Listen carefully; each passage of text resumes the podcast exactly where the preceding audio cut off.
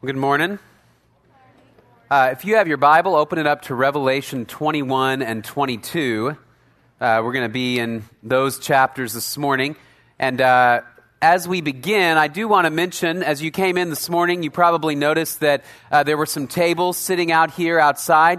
Those tables are opportunities for you to sign up for our small group programs. You can sign up this morning out at one of those tables. As well, there are tables for our youth ministry, children's ministry, uh, our media team, and uh, so if you guys are interested in any of those opportunities, we'll have the list of tables up here. But let me just quickly share with you guys our college small group options as well so that you know what is out there. First of all, if you're a freshman, Doulos is for you. Um, I understand a few people actually went out there this past Wednesday. Uh, we weren't there, but we will be there this Wednesday at All Faith Chapel, 6:30 to 8:30 p.m. If you're a freshman, great opportunity to get into a small group, connect with some other guys or girls, and study the Word of God. Uh, we would really love to have you participate in that. For our upperclassmen, we've got a few options. First of all, growth groups meets here Tuesday night, 6.30. Uh, we're studying the book of Ruth. And I should say, men, the book of Ruth is not just for women. Uh, there is a lot in the book of Ruth for you as well about how to be a man of character, integrity, strength, and also a lot for the women as well of how to be a woman of uh, integrity and character and strength. So we will be studying that this semester as well, we also have our servant team options. There's six different teams, uh, and each of those teams serves the church in a different way. They'll study the book of Ruth, but we also have teams like our evangelism team, our prayer team, service team, and a number of others. And uh, they are out there for you to connect with them. And then, uh, lastly but not least, essentials. Uh, essentials is a great study which goes through some of the critical foundational doctrines of the Christian faith. Uh, if you've not gone through essentials, I would strongly encourage you to do it. If you think, you know, I know all that because I went to church growing up, but you might not be able to pinpoint how can I defend things like the deity of Christ and the Trinity from Scripture? How can I clearly and uh, in a straightforward way present the gospel? Some real foundational key things that you will get a chance to discuss and think about and also learn about in that study. So I'd encourage you, if you've not done that, also to sign up for Essentials. So anyway, they'll be out there after. We're going to try to finish about five minutes early if we can to let you guys out to go check out those tables and uh, sign up this morning. All right, Revelation chapter 21. I'm going to read uh, verses 1 through 5 before we pray. Then I saw a new heaven and a new earth. For the first heaven and the first earth passed away, and there is no longer any sea. And I saw the holy city New Jerusalem, coming down out of heaven from God, made ready as a bride adorned for her husband. And I heard a loud voice from the throne saying, Behold, the tabernacle of God is among men, and he will dwell among them, and they shall be his people, and God himself will be among them. And he will wipe away every tear from their eyes, and there will no longer be any death. There will no longer be any mourning, or crying, or pain. The first things have passed away. And he who sits on the throne said, Behold, I'm making all things new. he said, Write, for these words are faithful and true. Would you pray with me? Father, we do praise you this morning that we trust and know that the day is coming when you will save us from on high, as we just sang. The day is coming when Jesus will restore everything to the way it's intended to be. And in the meanwhile, we wait and we groan and we look for the redemption you've promised. God, we pray that as we go throughout our week, that our hearts and our minds would uh, reflect you and your Son in this world that we live in, but also that we would joyfully anticipate the day when you will return. And Father, we just pray that as we do that, you would help us to understand your word. And this morning, as we study it, we pray you would help us to understand it. Father, help us in our hearts to believe it, remove doubts and distractions and all of the things that would keep us from knowing you well this morning. And then, Father, empower our hands, our feet through your Spirit. Pray if there are any in here this morning that don't yet know your Son, Jesus, that this would be the morning they hear the truth of the gospel of Jesus Christ and believe. And we thank you for this time, and we pray all of this in Jesus' name. Amen. I want to ask you guys a question as we start. What motivates you to do what you ought to do.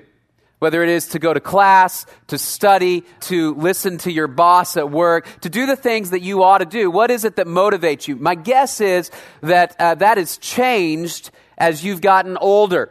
Right? I have three kids, and uh, I can tell you right now, if I want them to obey, I really can't very easily yet. They're so young, can't very easily sit down to them and talk to them a lot about the future. Right? If you obey me, if you learn to respect authority, uh, those things are important. And if you do that, then down the road, you're going to have a good, solid career probably one day. You'll get along with people, all of those things. Well, that's 20, 30 years down the road. So what motivates a three year old?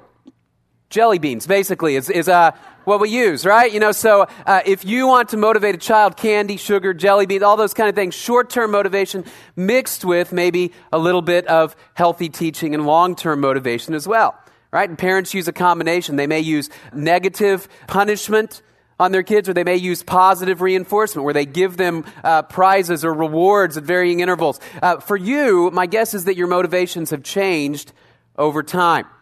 When you went to class on Monday, you sat down, the professor gave you a syllabus, and uh, on that syllabus were all of the requirements to do well in this class. And most of them, I guess, probably didn't say, uh, and if you do well in this class, you'll know by the number of jelly beans I put on your desk at the end of the semester, right? Now, some of you are thinking, that would motivate me, right? I love jelly beans. Love ice cream, whatever it is. But the reality is that uh, you are usually more motivated now at this stage of your life by the future. You study well so you can get those grades, so you can get the job that you hope to get, so you can maybe have uh, the financial security that you hope to have one day and pursue the career you hope to pursue. And so you're motivated by the future as we look at the scripture, it's interesting, the Word of God consistently motivates us by giving us pictures of the future. All right, so it tells us that if we believe in Jesus Christ, we will receive eternal life. We will live forever with God. It tells us if we obey God that there are rewards and blessings for those who obey. There is the opportunity to reign with God in heaven for those who are faithful. And so the scripture gives us this motivation of the future. The problem is that for some of us, it doesn't seem very motivating when we think about heaven. And I think the reason is because our popular culture has depicted heaven in a way that really is not motivating. Uh, depicts heaven as people sitting on clouds playing harps, right? You know, and they maybe have little uh, plastic wings attached to their back or something like that, and they just sit there. It reminds me of a Far Side comic strip that I saw a few years ago. A guy is sitting on a cloud, and he looks like a little angel, and he's got his harp, and there's a little thought bubble coming out, and he says, I wish I'd brought a magazine. Right? And that's what we think of when we think of heaven. There's a famous passage from the book Huckleberry Finn by Mark Twain. Huck Finn is the narrator of the book and the main character, and uh, he interacts with a lady. Her name is Miss Watson. Miss Watson is kind of an older religious lady. And uh, Huck Finn, talking about Miss Watson, says this. He says, Now she had a good start and went on and told me all about the good place. She said all a body would have to do there was to go around all day long with a harp and sing forever and ever. So I didn't think much of it, but I never said so. I asked her if she reckoned Tom Sawyer would go there, and she said, Not by a considerable sight. I was glad about that because I wanted him and me to be together. All right? So you see, his perception of heaven is, man, that sounds terrible. That sounds boring. Uh, there's a famous song, a little bit more contemporary, by Billy Joel, and it's called Only the Good Die Young. Some of you may have heard this song, but some of the lyrics are this They say there's a heaven for those who will wait. Some say it's better, but I say it ain't. I'd rather laugh with the sinners than cry with the saints because sinners are much more fun. Right? And that's his idea in that song of heaven. Heaven is a place where all the boring people go. Uh, heaven is a place where you don't have fun, and all the fun people are in hell.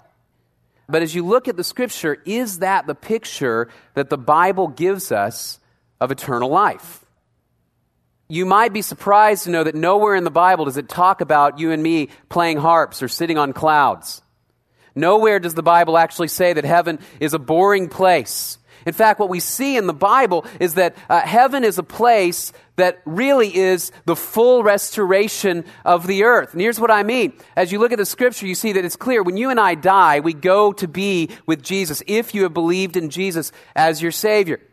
But after you die, you go to be with Jesus. Your body is in the ground and your spirit is in heaven. But what many of us don't recognize is that is a waiting period.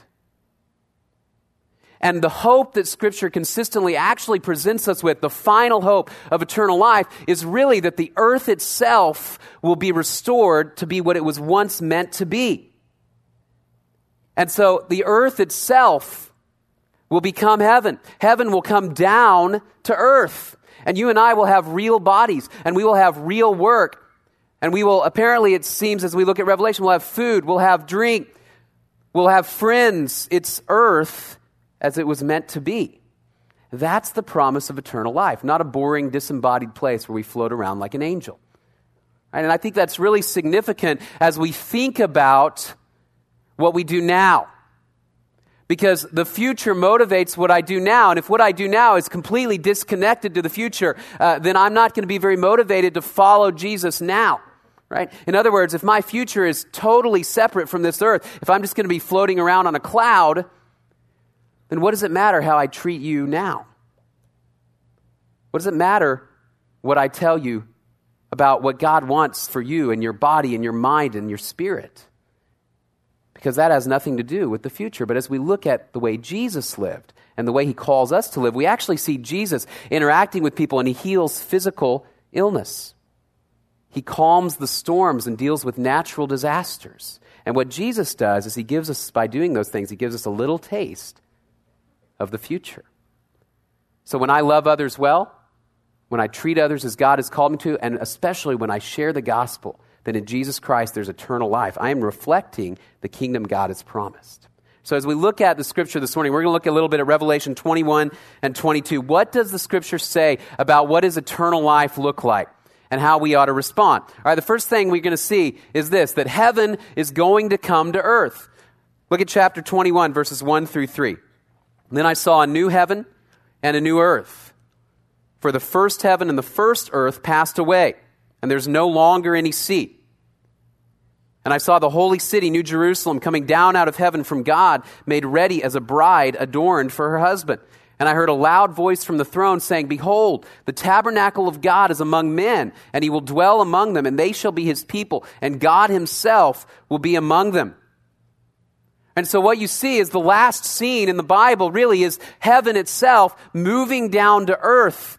Now, in our culture, there are, there's lots of discussion about the concept of heaven on earth. Can we have heaven on earth, or is heaven something that we go to later? And you'll hear lots of references in popular culture to the idea of heaven on earth. I did a Google search this past week and just typed in heaven on earth, and I found a number of things. One was there's a restaurant in Oregon called Heaven on Earth, home of the world famous cinnamon rolls, right? And maybe you, maybe you can relate to that. Maybe you've eaten a particular cinnamon roll or donut and you've gone, that's heaven, right? That's what it, that's what it is, right there. Packed in that little gooey roll, all right? Heaven on earth. There was another one, um, a floral design studio in Peoria, Illinois. Okay, so uh, maybe heaven on earth is daffodils, right? Lots of pretty flowers and daisies and things like that. Doesn't grab me as much, but uh, maybe that's what it is. All right. Uh, several spas and yoga gyms actually were called Heaven on Earth, which, which is weird to me. I've tried yoga before, and it doesn't feel anything like I imagine heaven to feel like, right? Uh, feels a lot like the opposite place, right? Uh, but, okay, so yoga gyms, spas, things like that. Uh, there are songs. There's a Britney Spears song called Heaven on Earth. And uh, here are the lyrics, and uh, I'm not making this up.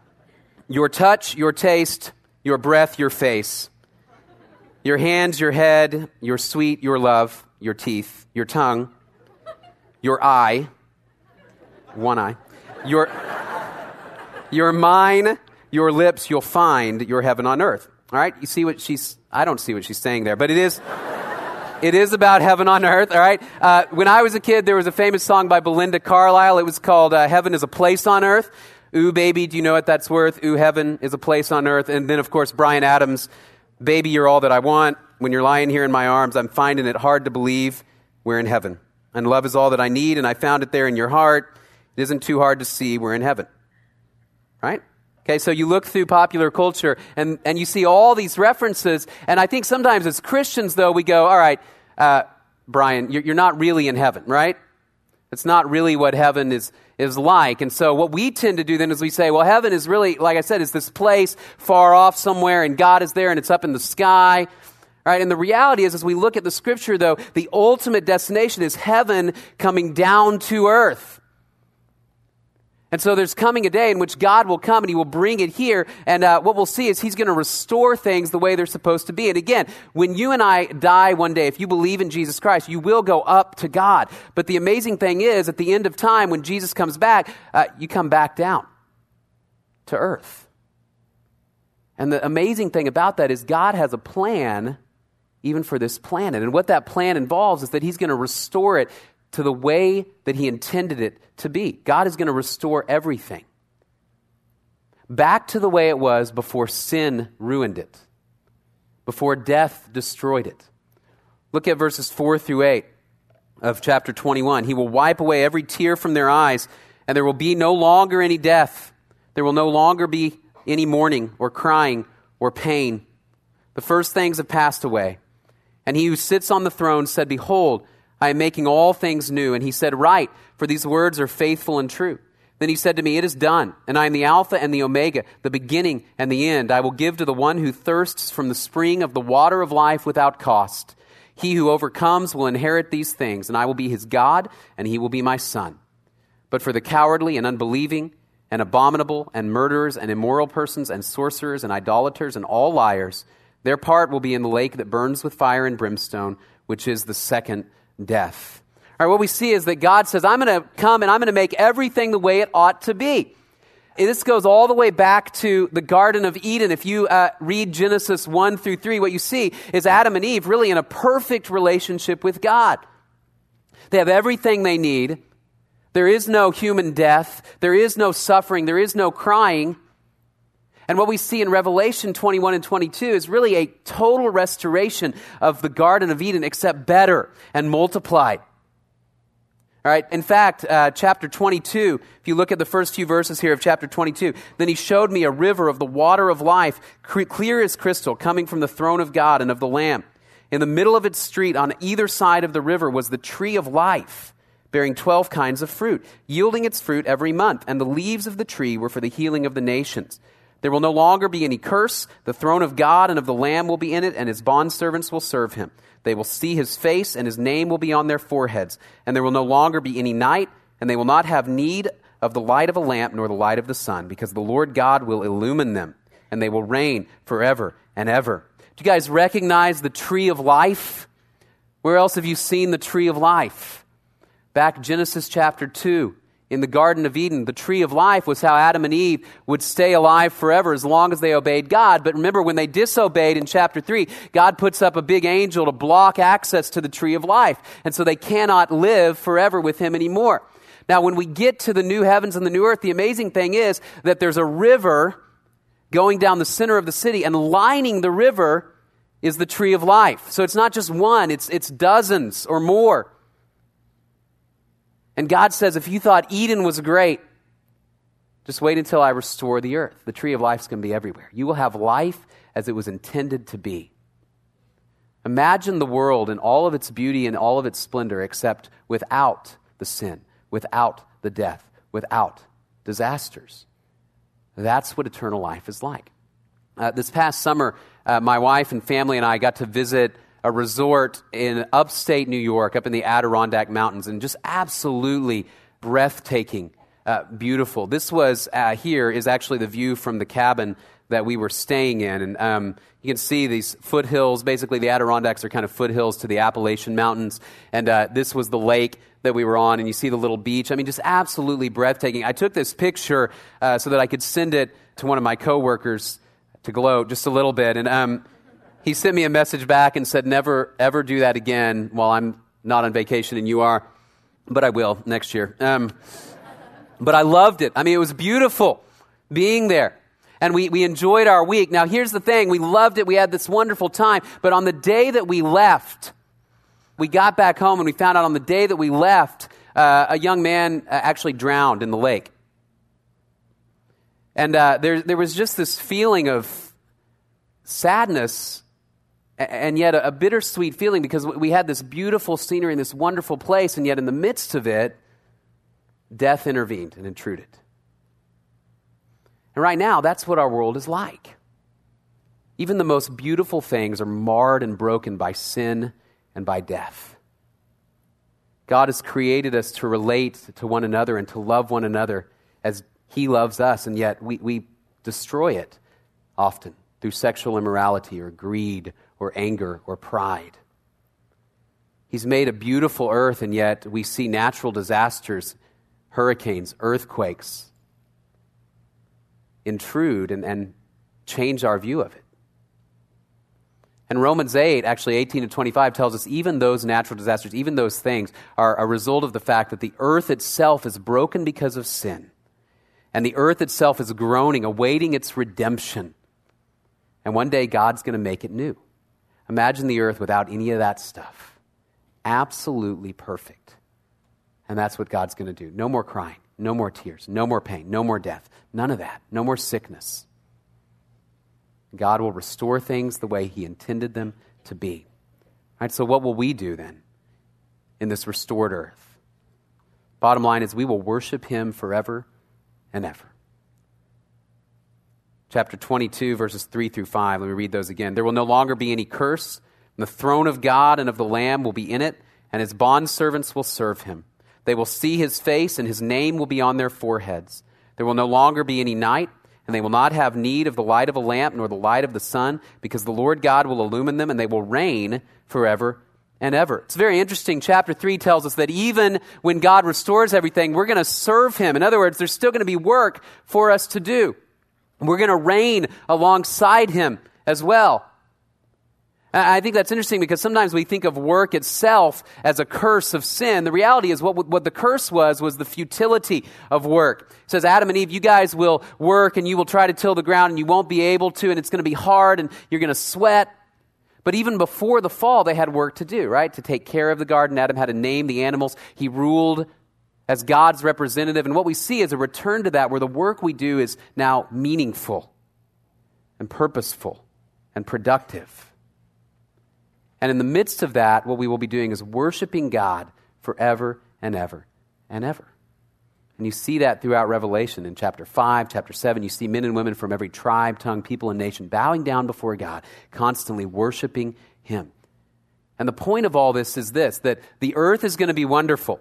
Your body is going to be new. You're going to rise from uh, the dead and you're going to have a body that is new, that is perfect. Imagine if you've ever seen maybe a picture uh, of perhaps your grandmother or grandfather when they were young and you look and maybe you kind of do a double take and you go, I-, I didn't know that they could look like that, right? You just don't say that when they're sitting there, right? But you'll have this new body, a restored earth. But the thing is, all of it is intended to reflect the real guest of honor, and that's Jesus himself. And so, as much as we will enjoy the new earth and the new creation, our eyes will be focused primarily on worshiping Jesus. Most of you, if not all of you, one day will probably get married. And uh, ladies, when you get married and you uh, uh, have that ceremony, my guess is that you have an idea of who you want to be uh, the main attraction at the wedding, right? And it's probably not the flowers, right? Uh, imagine if uh, that music starts playing, you begin to walk down the aisle, but everybody is uh, intrigued with the roses. And they don't look at you. How would that feel? Right? Or you come into the reception, they introduce you, Mr. and Mrs. John Smith or whatever, and you walk in and you just look over and everybody's just munching the cake, right? You know, there's cake. Okay? How would that feel? That would be all wrong, right? Because you're the main attraction. When you walk in, and I always tell, when I do weddings, I always tell the grooms and bridesmaids, when the bride comes in, uh, you revolve around her like planets around the sun, right? You turn your body, you look at her, you direct all attention to her because she is the guest of honor. The reception, everybody gets up and they applaud when she walks in. When we get to the new heavens and the new earth, it's a similar sort of deal. Yeah, there's a lot of attractions. There's uh, animals that, you know, lions and lambs hanging out together, and I imagine that'd be cool, right? And there's all kinds of cool things going on, and yet we are called to focus our eyes on Jesus, and I don't think that we will really have to make a conscious choice to do that. He's going to shine so bright that we don't even need the sun or even a little lamp because he'll be our light and we'll worship him and we'll serve him forever, doing meaningful work, eating from the tree of life, drinking from this perfect river, enjoying God's presence. I don't know about you, but that, that sounds better to me than trying to sit on a cloud and play a harp, right? I don't know how to play a harp. It'd be discouraging to spend eternity trying to do that. Okay? God has promised us something so, so much better that we'll worship Him forever. And we're called to start now. To start now. That's what Matthew 28, 18 to 20 really is. And we talked about this last week as well. Jesus' last words before he ascends into heaven are You go into all the earth, make disciples of all the nations baptizing them in the name of the Father and the Son and the Holy Spirit, and teaching them to obey everything I commanded you. And I'm with you always, even to the end of the age. Even now, through the Holy Spirit, if you've believed in Jesus, He's with you, empowering you for His service, to reflect Him, to represent Him. And so, what you and I get to do as believers in Jesus Christ is just provide a little taste in this world of the kingdom to come, of the love and the perfection and the joy that is going to come. There's a coffee shop that I periodically go to in this town and study in this particular place, uh, they sometimes will walk around with little samples, and they always come up with the samples of the coffee that are like the most sugary, right? So it's like, do you want some coffee mixed with like mint chocolate chip ice cream and whipped cream and sprinkles on top? And I go, yeah, I love coffee, right? This is great. Well, what's their goal? Their goal is to give you a little taste so that you want to buy more. Now, in their case, obviously, it's to make some money. For us as believers in Jesus Christ, though, our goal is to give this world a little taste of the kingdom of God so that they look and they say, I want that. I want to be a part of that. I want to uh, worship Jesus as well. I want to live this perfect life on this perfect restored earth. And so when we share the gospel and we say, if you believe in Jesus, you can have eternal life, that's what we mean. We mean life as it was meant to be lived forever and ever and ever without any of the pains or sins or hassles that bother us now. That's our mission. That's why we read our Bibles. That's why we pray. That's why we seek to know God, so we can understand who Jesus is, what He's calling us to do, so we can be His lights in this world to reflect that future, that eternity. And maybe that you're here and you do not yet know Jesus Christ. And the message of the scripture for you this morning is that if you want to experience this eternal life, the only way to do that is by trusting that Jesus Christ died. He paid the penalty for your sin, your disobedience against God. He took your punishment, and He rose again so that you and I can have eternal life. And His resurrection proves that He's defeated death, He's defeated sin, and one day He will restore the earth. You can have that if you believe in Him. For those who do believe, what this calls us to do to go into our classes, to go to work, and to share the message of eternal life. And then to spend our time seeking to know Him, to obey Him, to serve Him, so that our lives and our words reflect the kingdom that's to come. I know many of you are here for the first time. Some of you came last week. This is your second week. Knowing Jesus, understanding who He is, helping you reflect His kingdom, that's what we want to be about. We want to do it as well as we can trusting in God to empower us for the task, but that's what we want to be about.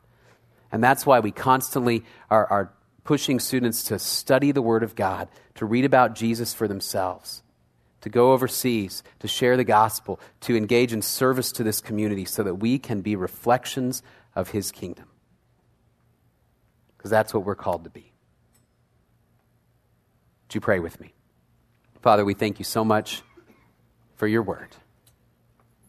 And we pray that we would reflect the love, the grace, the truth of Jesus Christ so that we can give the world around us a taste of who you are and the kind of kingdom you're bringing. Forgive us for believing any lies about what your kingdom is like.